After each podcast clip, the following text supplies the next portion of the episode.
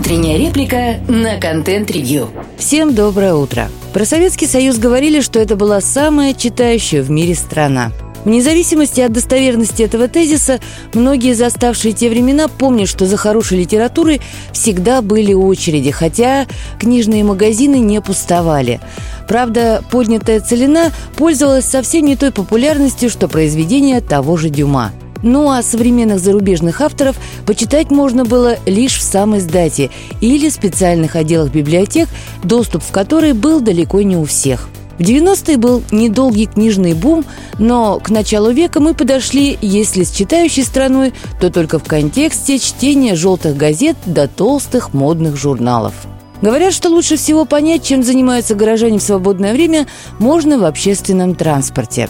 В московской подземке довольно быстро газеты и бумажные книги заменились смартфонами и планшетами. Горожане собирают три в ряд, смотрят ТикТок и листают ленты соцсетей – но в последние годы все чаще стали появляться индивиды с электронными книгами, да и бумажные книги потихоньку возвращаются. Если заглянуть на какую-нибудь книжную ярмарку, то и вовсе можно посчитать, что советская любовь к чтению вернулась.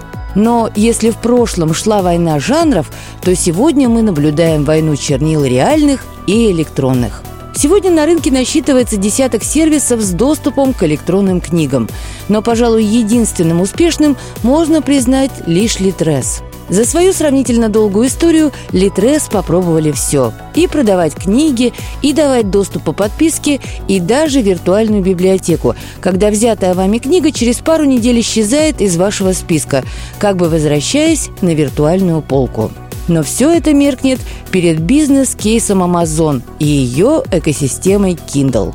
Казалось бы, при наличии доступа к технологии электронных чернил можно выпускать электронные книги пачками на любой вкус и кошелек. Однако практика показывает, что даже самый успешный на постсоветском пространстве производитель читалок, компания Pocketbook, не выдерживает конкуренции. Если пару лет назад на торговых площадках Kindle был редкостью, то сегодня доступны десятки моделей, а спрос на заморский гаджет, у которого в электронном книжном магазине сегодня купить ничего нельзя, только растет.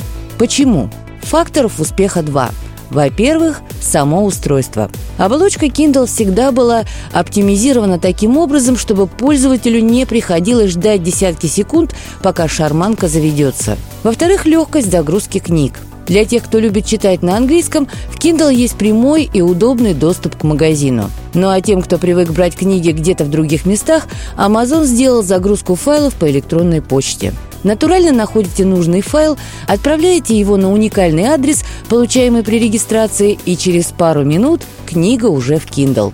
Никаких проводов, никакой возни с форматами. Нечто подобное пытались воспроизвести отечественные сервисы. Pocketbook запускал и собственный магазин, доступный с ридера, и с почтой экспериментировал. Почему-то не помогло. Литрес же в далеком прошлом попробовал посотрудничать с производителями и выпустил ридер с прямым доступом к своему магазину. Но то ли рынок был не готов, то ли Литресу не понравилось разделение дохода.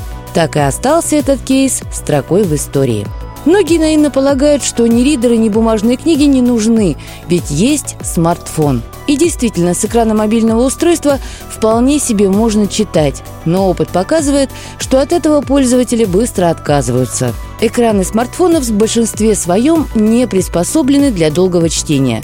У кого-то с частотой обновления проблемы, у кого-то с цветопередачей, у кого-то с шимом. Именно поэтому через пару недель энтузиазма и чтения со смартфона пользователи либо переходят на книги, будь то электронные или бумажные, или просто возвращаются к привычной модели потребления медиа. Почему-то мы и не слышим об успешных кейсах мобильных сервисов для чтения, хотя запуски происходят регулярно. И каждый раз начинают с новой строки, как будто это что-то новое. Слушайте наши подкасты на Яндекс Музыке, во ВКонтакте, Google и Apple подкастах. Всем доброго дня. Пока-пока.